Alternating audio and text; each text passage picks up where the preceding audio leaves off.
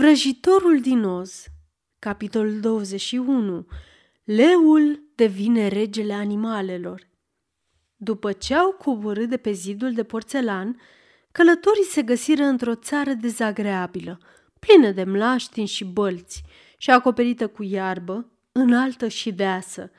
Era dificil să mergi fără să calci în gropi mocirloase, căci iarba era așa de deasă că le ascundea vederii. Dar cu atenție, ajunseră în siguranță la un teren solid.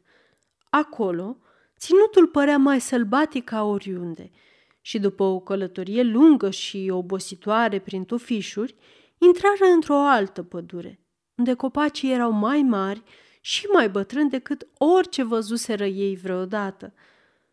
Pădurea asta e perfectă, încântătoare, declară leul, privind în jur cu bucurie. Nicăieri nu am găsit un loc mai frumos. Pare întunecată, spuse sperietoarea. Nici de cum, răspunse leul. Mi-aș dori să trăiesc aici pentru totdeauna. Uite cât de moale este patul de frunze de sub picioarele voastre și ce bogat și verde e mușchiul care acoperă acești copaci bătrâni. Sigur, nicio fiară sălbatică nu și-ar dori o altfel de casă. Poate că sunt fiare sălbatice în pădure chiar acum, spuse Dorothy. Presupun că sunt, răspunse leul, dar nu văd pe niciuna. Merseră prin pădure până deveni prea întunecată ca să meargă mai departe. Dorothy și Toto și leul se întinseră să doarmă, în timp ce sperietoarea și omul de tinichea îi păzeau, ca de obicei. Când veni dimineața, plecară din nou. Înainte de a pleca mai departe, auziră un huruit ușor, ca și cum multe animale sălbatice ar fi mărâit la oaltă.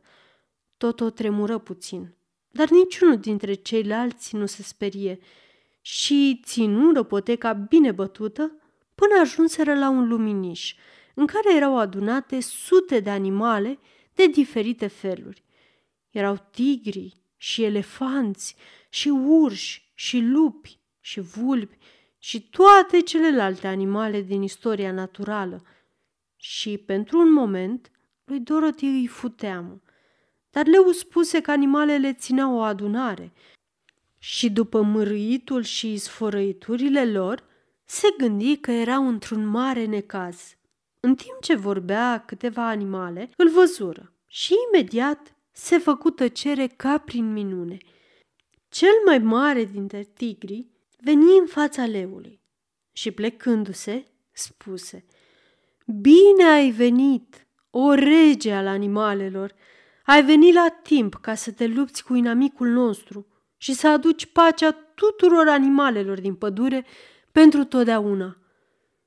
Care e necazul vostru? întrebă leul liniștit. Suntem cu toții amenințați, răspunse tigrul de un inamic fioros care a venit în pădure de curând.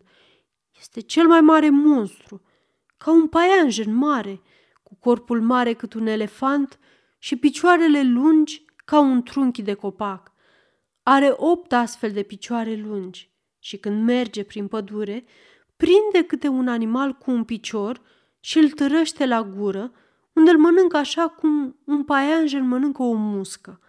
Niciunul din noi nu e în siguranță atâta timp cât creatura monstruoasă este în viață. Și am cerut o întâlnire ca să decidem cum vom avea grijă de noi până vei veni printre noi. Leul se gândi un moment. Mai sunt și alți lei în pădure? întrebă el. Nu, au fost cândva, dar monstrul i-a mâncat pe toți. Pe lângă asta, niciunul din ei nu era așa de mare și de brav ca tine. Dacă vă distrug inamicul, vă veți pleca în fața mea și vă veți supune mie ca rege al pădurii? Ceru leul. O vom face cu plăcere, răspunse tigrul. Și toate celelalte animale răspunseră cu un răget puternic. Așa vom face. Unde este acest mare păianjen al vostru acum? întrebă leul.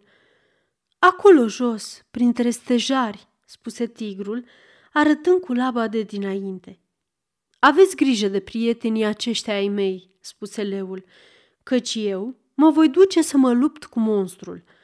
Spuse la revedere camarazilor săi și plecă mândru să dea piept cu inamicul. Marele paianjen dormea când leul îl găsi și arăta așa de urât că întoarse nasul dezgustat. Picioarele lui erau așa de lungi cum le descrisese tigrul, iar corpul era acoperit cu păr aspru și negru. Avea o gură mare, cu un rând de dinți ascuțiți lungi de un picior, dar capul îi era legat de corpul scurt și gras printr-un gât subțire, ca talia unei viespi.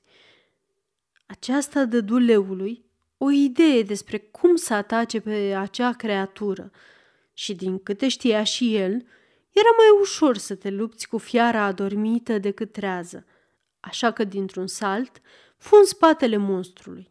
Apoi, cu o singură lovitură cu laba lui grea, cu gheare ascuțite, despărți capul paianjenului de trup.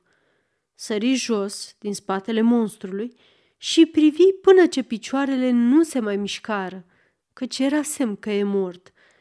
Leul se întoarse în luminiș, unde fiarele pădurii îl așteptau, și spuse mândru, Nu trebuie să vă mai temeți de inamicul vostru de acum. Atunci fiarele se plecară în fața leului, care deveni regele lor, și le promise să vină înapoi și să le conducă, de îndată ce Dorothy va fi în siguranță pe drumul spre Kansas.